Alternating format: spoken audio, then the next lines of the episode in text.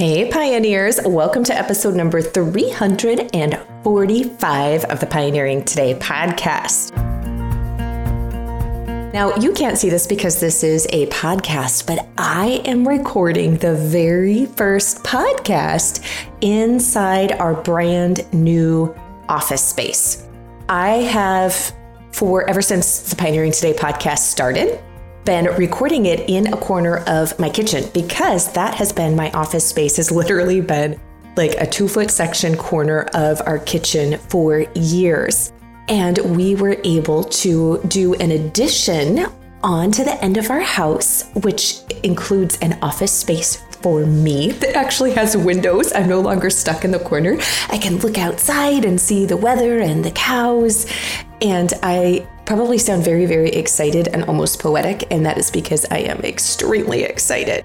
We also have a pantry storage area. So we added on a 10 by 20s room onto the end of our house, and half of it is my office space, and the other half is our pantry storage. Now, if you've been following me at all on YouTube or Instagram, you have seen some different videos of that when it was in the beginning stages, and I will be sharing the uh, reveal of everything and walking you through that in some upcoming videos on the YouTube channel as well. So I share that with you because it felt like a very monumentous occasion, at least for me, to tell you I was recording the very first episode in an official office space. So today's episode is actually going to be about community sufficiency. What that means for you, what does that look like, and what it means for us and how you can it's mindset first but then it's also putting relationships into place or maybe seeking these things out. And it may not be things that you have thought of before and or it may be that you become that resource in your community space. So welcome to this episode about community sufficiency. And that term I really like. If you listen to last week's podcast episode where I had Kate from Venison for Dinner on, that was episode number 344. That is something that we touched on briefly in the beginning of that episode. So you could, I highly recommend checking that episode out. It's all about dairy cows, but we did talk about the community sufficiency so I thought it would be appropriate to really dive into that more this week. I think it's an important topic and one that as homesteaders, we need to have more of this type of a conversation. I think once you get into homesteading and you've been in it for a longer period of time, or the long haul, or you're more experienced, whatever explanation you want to give there or definition, you realize that it's not really possible to be 100% self-sufficient self-sufficient with a homestead. Oftentimes people think of self-sufficiency when we move into doing homesteading, producing our own food, you know, making a lot of things, growing our own medicine, all of all of the umbrella that homesteading really encompasses in this day and age. But honestly, the homesteaders back in the olden days when they actually had the Homesteading Act, they weren't even 100% self sufficient. Nobody can be 100% self sufficient. Now, you can become not as store dependent or as reliant on the store and being more self reliant, but you really do want to foster a mindset of community sufficiency especially if you want to be able to do this for years and decades and hopefully it will become generational again or more so. There is still some of that though it seems to have been be less and less but i think we are making that shift right now and moving towards that. I'm a prime example of that actually. Um, i come from a long long line of people who have lived close to the land. They didn't call themselves homesteaders back then. It was just country country folk. You were just producing as much of your own food as possible because quite frankly, you couldn't afford to buy it. And if you didn't produce as much of your own food as possible, then you most likely would go hungry. So that is the lineage, so to speak, that I come from. My dad, uh, growing up, we always had a big vegetable garden. He raised and still does raise a herd of cattle.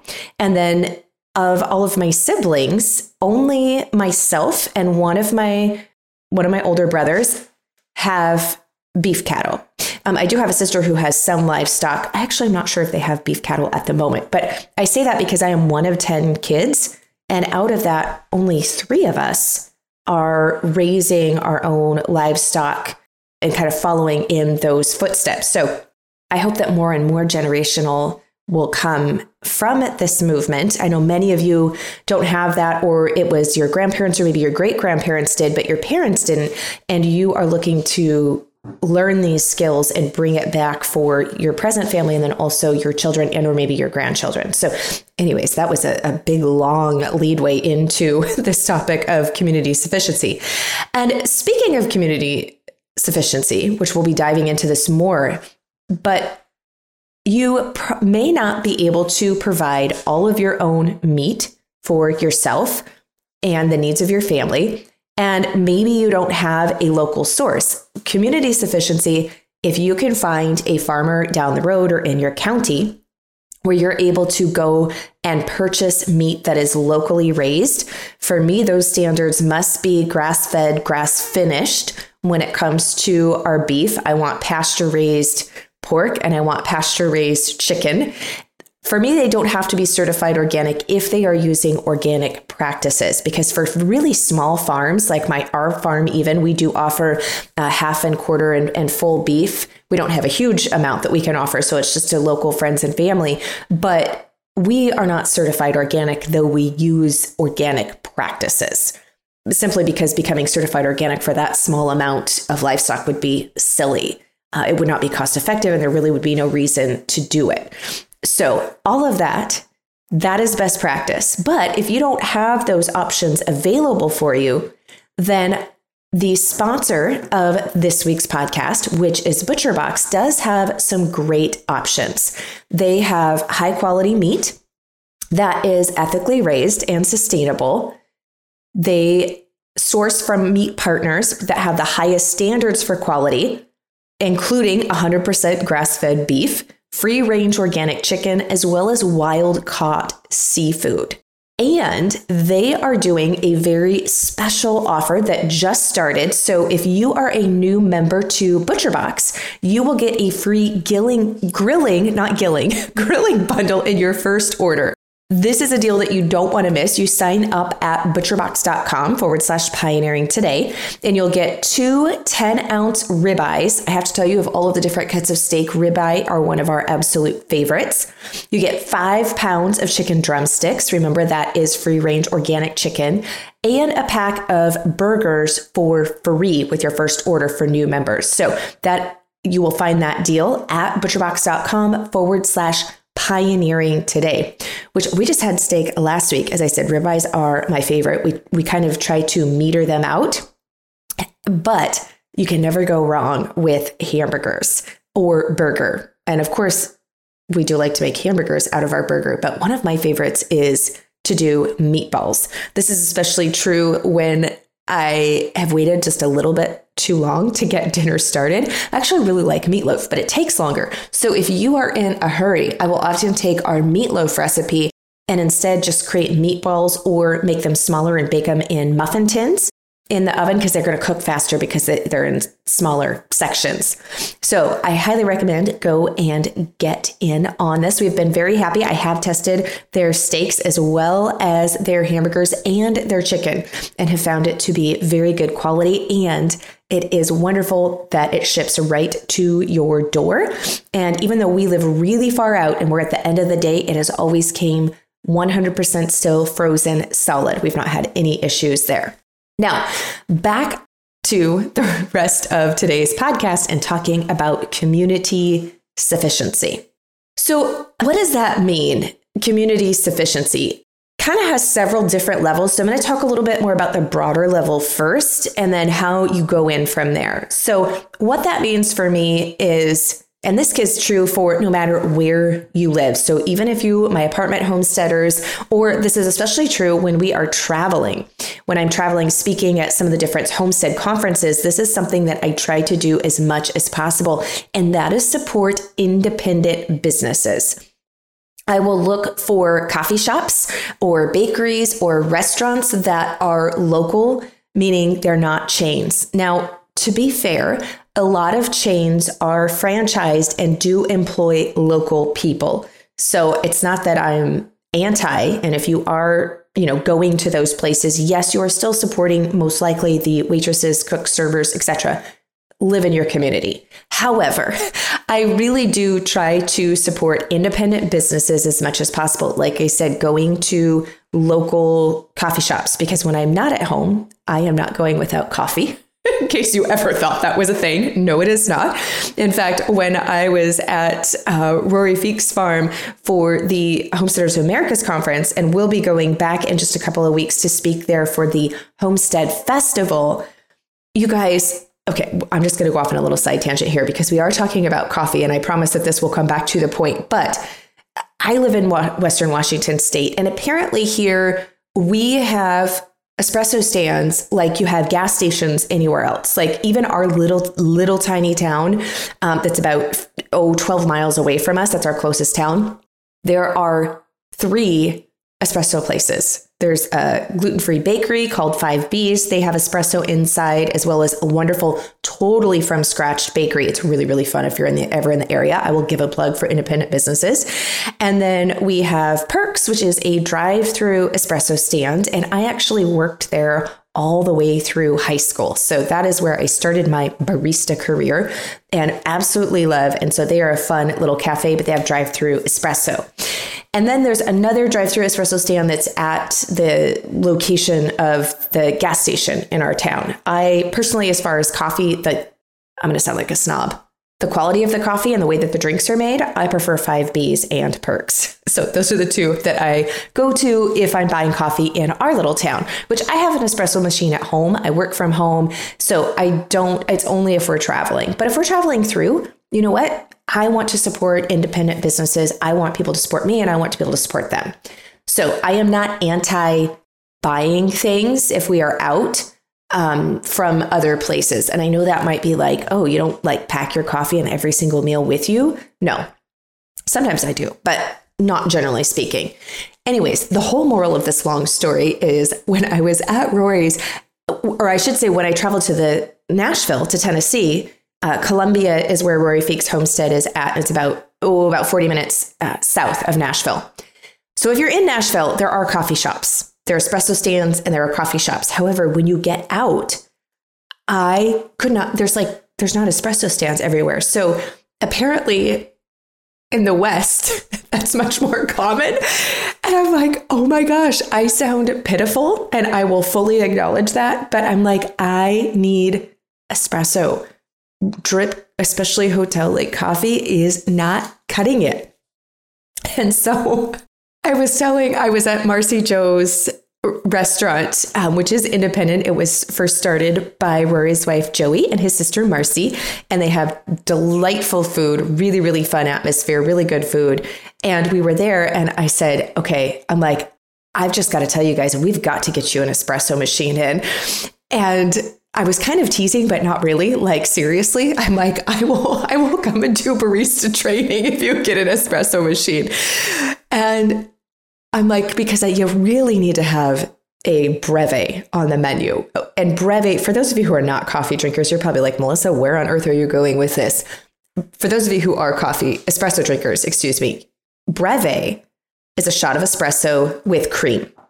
Latte is a shot of espresso with milk. A mocha is espresso with milk and chocolate. Cappuccino is espresso with mainly foam. So it's a little bit of milk, and then you steam that and create it with foam. So it's basically a shot of espresso with foam and just a tiny, tiny amount of milk. And then an Americano is espresso with water. Apparently, I felt you needed to know the definition of all the different espresso drinks there. However, they had never had breves. You guys, they'd never had a breve. I'm like, okay, we are going to find the nearest coffee espresso stand. You guys have to have breves. It is my mission before I leave here. I have to introduce you to the wonderful thing of breves. So I initiated them all to breves for the first time. And it was a coffee stand that was like uh, quite a ways away. However, I think after they had a breve, I may have convinced them to at least look into getting an espresso machine at Marcy Jo's because yes, one should have a breve. If you've never had a breve, have a breve. You can thank me later. Anyways, that whole tangent of my story is taking us back to independent businesses. And when I travel, I like to go to independent coffee shops, restaurants, especially local places. Airbnbs are also great because that is supporting a local place. You really get a feel, you know, for the place. And I think it's, I think it's wonderful that we've got more opportunities to support directly uh, families and small businesses than we really ever have before. But I will also say shopping online because I have people who are like, I will not order anything online and also are opposed to Amazon. Now, I'm not saying I think they're a fabulous company. Don't get me wrong. Do not send me hate mail. Don't throw tomatoes at me. Don't waste your tomatoes throwing them at anybody. But where I'm going with this is there are small businesses that do list their thing on Amazon because they will be able to be found there. And so, not every time you're ordering from Amazon are you ordering from Amazon, you're ordering through them, but a lot of times you will find small businesses. And so, I will test a product through Amazon. And then, if I like it when I want to reorder, because they do pay a percentage of the sales to be listed on Amazon, I'll go directly to their website after that and then just order directly through them. But I have found some different companies that way. And, you know, my UPS driver, the postal service, those are all local people who live in my community who are doing deliveries. So, like I said, th- my goal with this is to kind of just give some different outlooks and some different thoughts on what that community sufficiency means. So right now we're, we're talking, you know, really high level. Then I like to look at can I get things regionally? So, this is especially true when we're looking at things that I don't have a true local source, like a neighbor um, or a farm maybe close by to us that is producing some of these things. So, then I see is there a regional, like where it's grown in our region, it's not being shipped from as far away, or at least it's being growing in the US. So, for us, what some of those companies look like and if you have listened to the podcast episode or been on the website where I talk about where to buy whole grains in bulk, which is episode number 239. We'll also link to it in today's blog post and show notes, which, if you want to find those for today's episode, is at melissaknorris.com forward slash 345, because this is episode number 345. Um, but there is the Palouse brand of wheat. So Palouse grains, they have more than just wheat, but wheat are grown in Washington state and they ship online. They're non-GMO verified, but they are not organic. So that is something that is regional and in my state that you can order from. And so that's supporting, you know, kind of local. And then as we kind of go more close in, there is Fairhaven flour. And that is actually in my county. So first I look regionally and then state and then county if possible. So Fairhaven Flour is in Skagit County, which is in Washington state, and their store is about, oh, 45 minutes away from me. So I, you can buy wheat grains, you can also buy flour, and you can now order online and have them shipped to you. So that's something that you can look at, but I try to look at that. We also have Conway Feed, which I've talked about a lot. They do not sponsor me or the podcast, but goodness, I would not mind a bit if they decided to. They are an hour away from me and they are a local granary. So they mix up different types of feed. It's much cheaper for me than going to the feed stores because I'm buying it directly from the granary itself. So I can get really good deals. I can buy 50, 50 pound bags. I can also get super sacks. So if you listen to the episode where we were talking about buying feed in bulk and stocking up. You heard me mention super sacks, and um, super sacks are usually about four to 600 pounds. So they come in these like huge totes. You obviously have to have a, a tractor or something in order to lift them. You're not going to be able to move them by hand, but they're not, you're not purchasing it by the ton yet. So it's kind of in that middle ground. But I can also get that at Conway Feed. So that those are kind of like where we started regionally and then we're coming back back down. Um, another company that's local to me and you're going to have to search and see what's local in your area especially for those of you listening if you live in washington state then this is it. But I know a lot of you don't live in my direct state or area. So begin to search out, ask online, ask on Facebook, book, use your favorite search engine and start to look and see if you can find local and or at least regional places to buy things from. And then you can kind of micro in and get even smaller um, and actually maybe find directly the farmer or as we're going to talk about, going even smaller and direct direct with neighbors. But we have Scratch and Peck. They also um, sell through Azure Standard. You can, I think you can order directly from their website. You can get them in feed stores, but they are a local company. So that means when I'm buying from them, it's not being, being shipped nearly as far, and it is a local regional company. I really see with all of the different, at the time of this recording, anyways, you know, we're two years in from the pandemic when it first started. We're still seeing supply chain issues, um, regardless for whatever reason that those may be. And I think that we will continue to see a rise in more and more people supporting local, which is really phenomenal because you don't have to worry so much about shipping and you know all of the different factors that have come into play which i don't want to go into here i know you guys know what i'm talking about and have your own opinions and thoughts on that.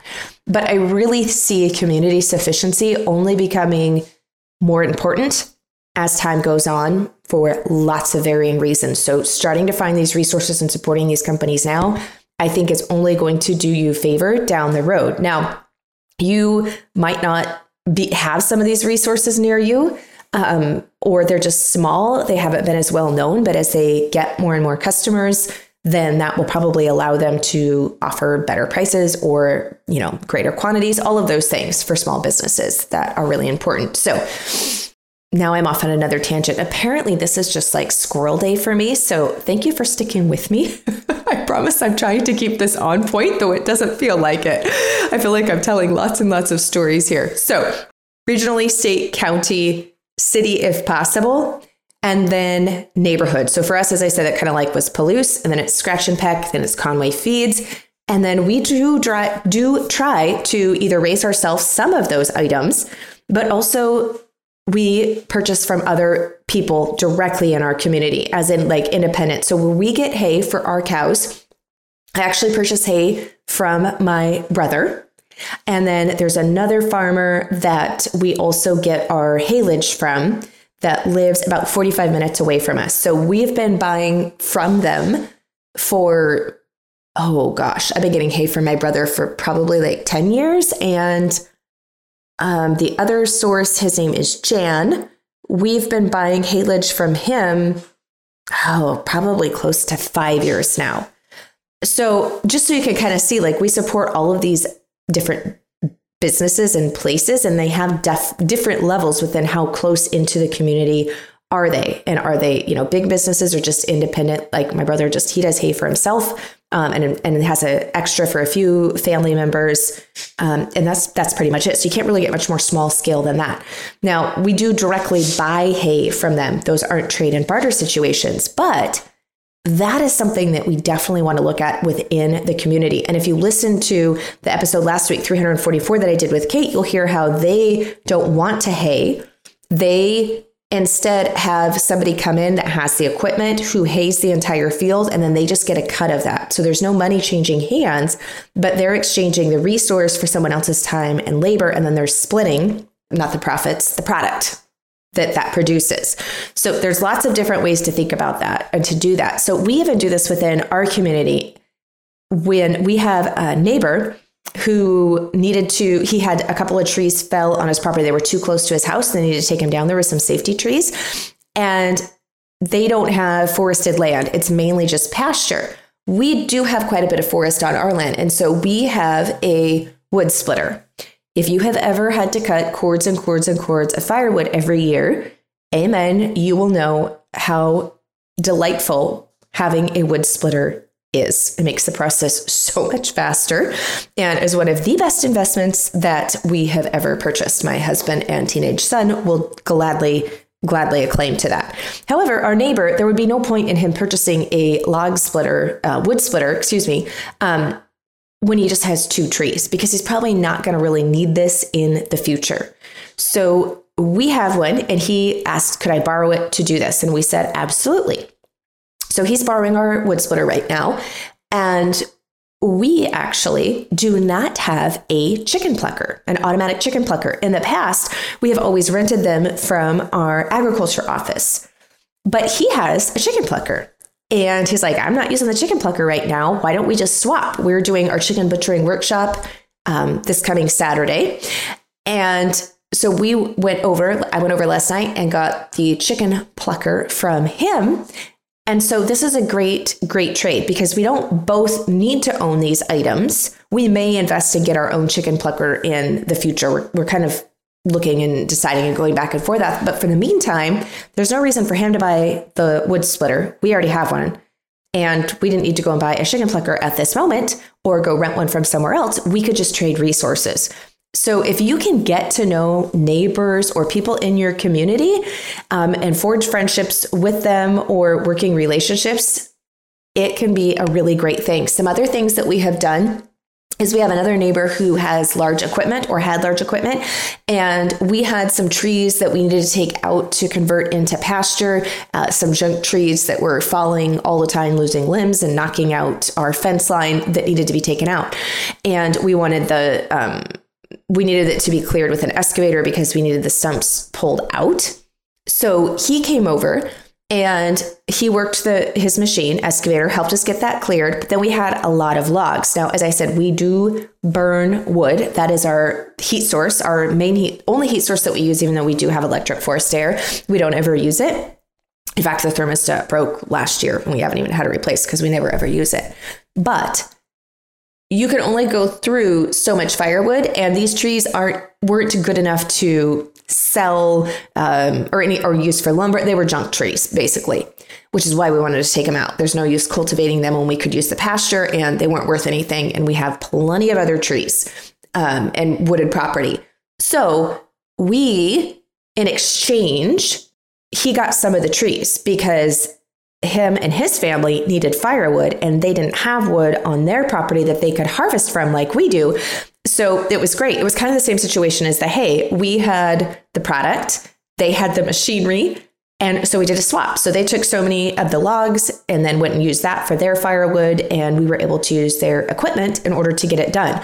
So if you can look for opportunities like that, it can be really, really great and something that you continue to foster. Now, as I said, maybe you become that community resource. Most families, this is going to depend on your family size. We are a family of four. My, I have two teenagers now. My daughter just became a teenager, and my husband and I, and our teenage son, we got a milk cow, which you guys have probably been here catching that if you've been listening to any of the episodes of the podcast recently.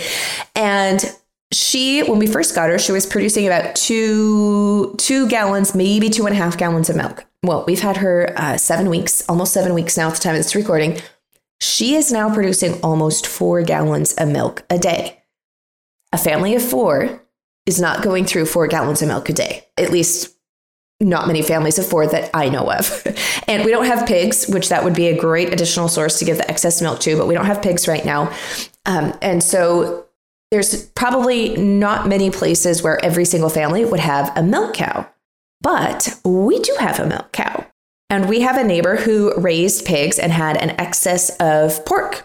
And so we are trading milk for pork, which out, which works great because we did not do pigs this year. We'll probably do pigs again next year, but that means it'll be a year and a half before we have any more of our own pork to harvest and to fill the freezer up with. So right now, we are being able to trade milk for pork, which has been phenomenal. Uh, we've got other neighbors who have, um, oh gosh, I have to be careful with what I say. Let's just say that there are many opportunities if you have a dairy cow uh, to meet neighbors and to be a resource for them. There we go. I'm going to leave it at that. We also have neighbors. A lot of our neighbors have chickens. We live really far out in the country. So a lot of our neighbors are doing different homesteading aspects um, with that. But then we've got other neighbors who don't have chickens. And I happen to have excess eggs right now, even beyond what we're using, uh, filling up the freeze dryer. So I've got freeze dried eggs for during the winter months when the hens are not laying. So we have been able to be an egg source for neighbors.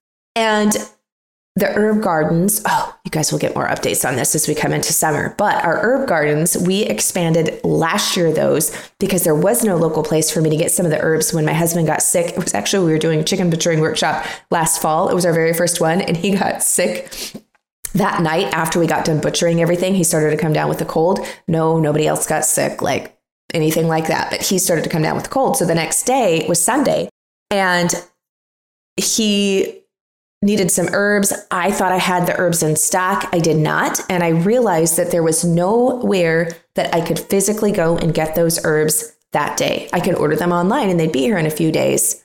But there was no place I could actually go to get those, which means nobody else in my community could either. So we decided that we were putting in an herb garden, a bigger herb garden, as a teaching herb garden. We're going to do some workshops here this summer and fall, probably with the herbs. I have to get those dates set. I'm part of the problem with that, if you're like, Melissa, I've been waiting for you to set those dates. I know some of you has messaged me and you're like, I want to come to the herbal workshop.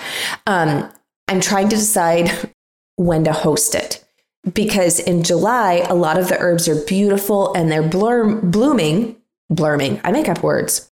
They're blooming. And some of the herbs you will be harvesting the blossoms from to use in the herbal remedies. And sometimes it's the root. Um, and depending on what the herb is, it's not like there's one time where you come in and harvest all of the things. So uh-huh. I'm trying to decide when is the best time when the herbs are actually at the state where you would be harvesting them so that whoever comes can have the hands on experience of being able to know what the herb is, what properties it has, safety, how it's used, but also being able to physically harvest the items. And then we'll go in and create, if it's, you know, tinctures, soups, teas, etc., whatever it is that we're doing with them to prep them for that next step. But summer and fall, summer and summer, maybe we'll host two. I'm not sure. So as soon as I get that figured out, it will go out to the email list first. So make sure that you're subscribed to my email newsletter. If you are anywhere on melissaknorris.com, you will see an option on the homepage there to join the newsletter. You just pop in your name and your email. That information will be posted to the email list first as soon as I get them nailed down, which will have to be pretty soon because we're getting close to summer, even though it doesn't feel like it here. So, you may decide that you need to become that community item or that you may need to be the producer of that item for your community, that nobody else is producing it. And you might become the source, but someone else is producing something else. So, my whole moral of this story is not everybody has to produce everything because you absolutely can't, but we can look for opportunities within our communities and it may be broader as regional or we go micro in and it's literally the neighbor next door. Uh, you know, we've even had options where you know people have been like hey you kind of like old fashioned barn raisings right? Like your neighbor's like hey i need help with uh, you know this fence or i need help with this building and then i can come and help you so sometimes it's actually resources like tangible goods and sometimes it's labor and sometimes it's a mixture of both as i shared with our uh, wood situation for firewood so I hope that you found today's episode helpful, even though I did go off on several story tangents. I hope you don't mind my storytelling. I am a storyteller at heart, I have to say. That is another aspect that oral story traditions I think are really important. I also obviously love written. I love books, but my grandmother was an amazing storyteller. I did write down some of her stories even when I was little. She passed away when I was in the 7th grade, but she she was a phenomenal storyteller. And I think that that's something, you know, before we had access to paper and now of course we can type and even do audible books and all of those things. The art of oral storytelling um, is something, it's not being lost. There's people that still do it, but it's not as prominent as it once was and something that I, I love. I love listening to someone who can tell a good story. So, anyways, I also wanted to share with you the first of the week before I get off on a whole nother tangent. Um, if you've enjoyed any of these tangents and would like to hear more on any certain things, please do let me know. But the verse of the week is actually a section of verses, and it's from Judges chapter 6, which is the Old Testament, uh, really starting in verse 36. If you're familiar with this story, it is Gideon, and it's called the sign of the fleece. So I'm going to start Judges chapter 6, verse 36. Then Gideon said to God, If you are going to save Israel by my hand, as you have said, then behold, I will place a fleece of wool on the threshing floor. If there is dew only on the fleece and all the ground is dry, then I will know that you are going to save Israel by my hand, as you have said. And that is what happened. When Gideon arose the next morning, he squeezed the fleece and wrung out the dew, a bowl full of water. Now, there's more in there, and go go and, and definitely read the, the full story there. But I wanted to share this verse with you because to me, this is when this is like a not like a, it is when you are praying or asking for confirmation. There are times when we have decisions, and my husband and I, I can't, I'm not going to share with you quite publicly yet, but hopefully it will be something I will be able to share with you very shortly coming up within a month or so. My husband and I were faced with a really big decision, and we had to make the decision that day. There was no waiting. And we really weren't sure. We wanted to make sure, one, because it was a big decision to make, that we were doing so only if it was God's will, one way or the other. And so we prayed and asked for confirmation from the Lord and felt we were given it that same day. And we'll know the final outcome of that. I know I'm talking so cryptically right now, shortly, within a month and I'll be able to share more. But the reason I wanted to share this is because this was a verse and story in the Bible that we actually went back to. Because sometimes, and you'll see if you read this, Gideon gets his first sign of confirmation from the Lord. And then he's like, Lord, don't get angry at me. Can we do this one more time? I need one more test. I want to be absolutely sure that this is from you. And the Lord had patience with Gideon and did so. The reason that I'm sharing this with you, though, is because we did have confirmation that we felt was from the Lord, but you can still sometimes have doubts. Like even Gideon is like, Lord, I need one more go round with this. I got to really make sure that this is from you. And I think that that can be very, very normal. But I also think that when we ask the Lord for confirmation and are certain that we did get the confirmation that it was from Him, that a lot of times then the enemy will come in and start to cause worry and doubt and try to get us to doubt that confirmation from the Lord. And so it's important to remind ourselves that once we do get confirmation from the Lord, and if we have asked for wisdom, because God does promise if you ask for wisdom that He is good and our Heavenly Father. And if even earthly fathers, their children ask for bread, they're not going to hand them a rock or a serpent. I don't remember the exact verse that that's from, but that that is a biblical verse. I didn't look at look it up ahead of time. Then if we ask God for wisdom, he promises to give it to us. Now I'm talking about biblical wisdom, but wisdom in making decisions and seeking his will, as long as we aren't making the decision and asking him to bless it, but we're truly seeking his wisdom to guide us in the decision. And accepting even if we want it to be yes and he tells us no and i know that is very very hard there's been many opportunities in my life where i really wanted god to say yes and he said no and usually not always not always but usually it may be years down the road i will see why he said no even though i couldn't understand it at the time so that being said, I wanted to share this verse with you because I know a lot of us are in a place where we are needing confirmation in order to make a move or to do something. And we want to make sure that it is from the Lord. So, seeking his wisdom, asking for confirmation. And then, once we've received that confirmation, keeping in faith and moving ahead and in his will.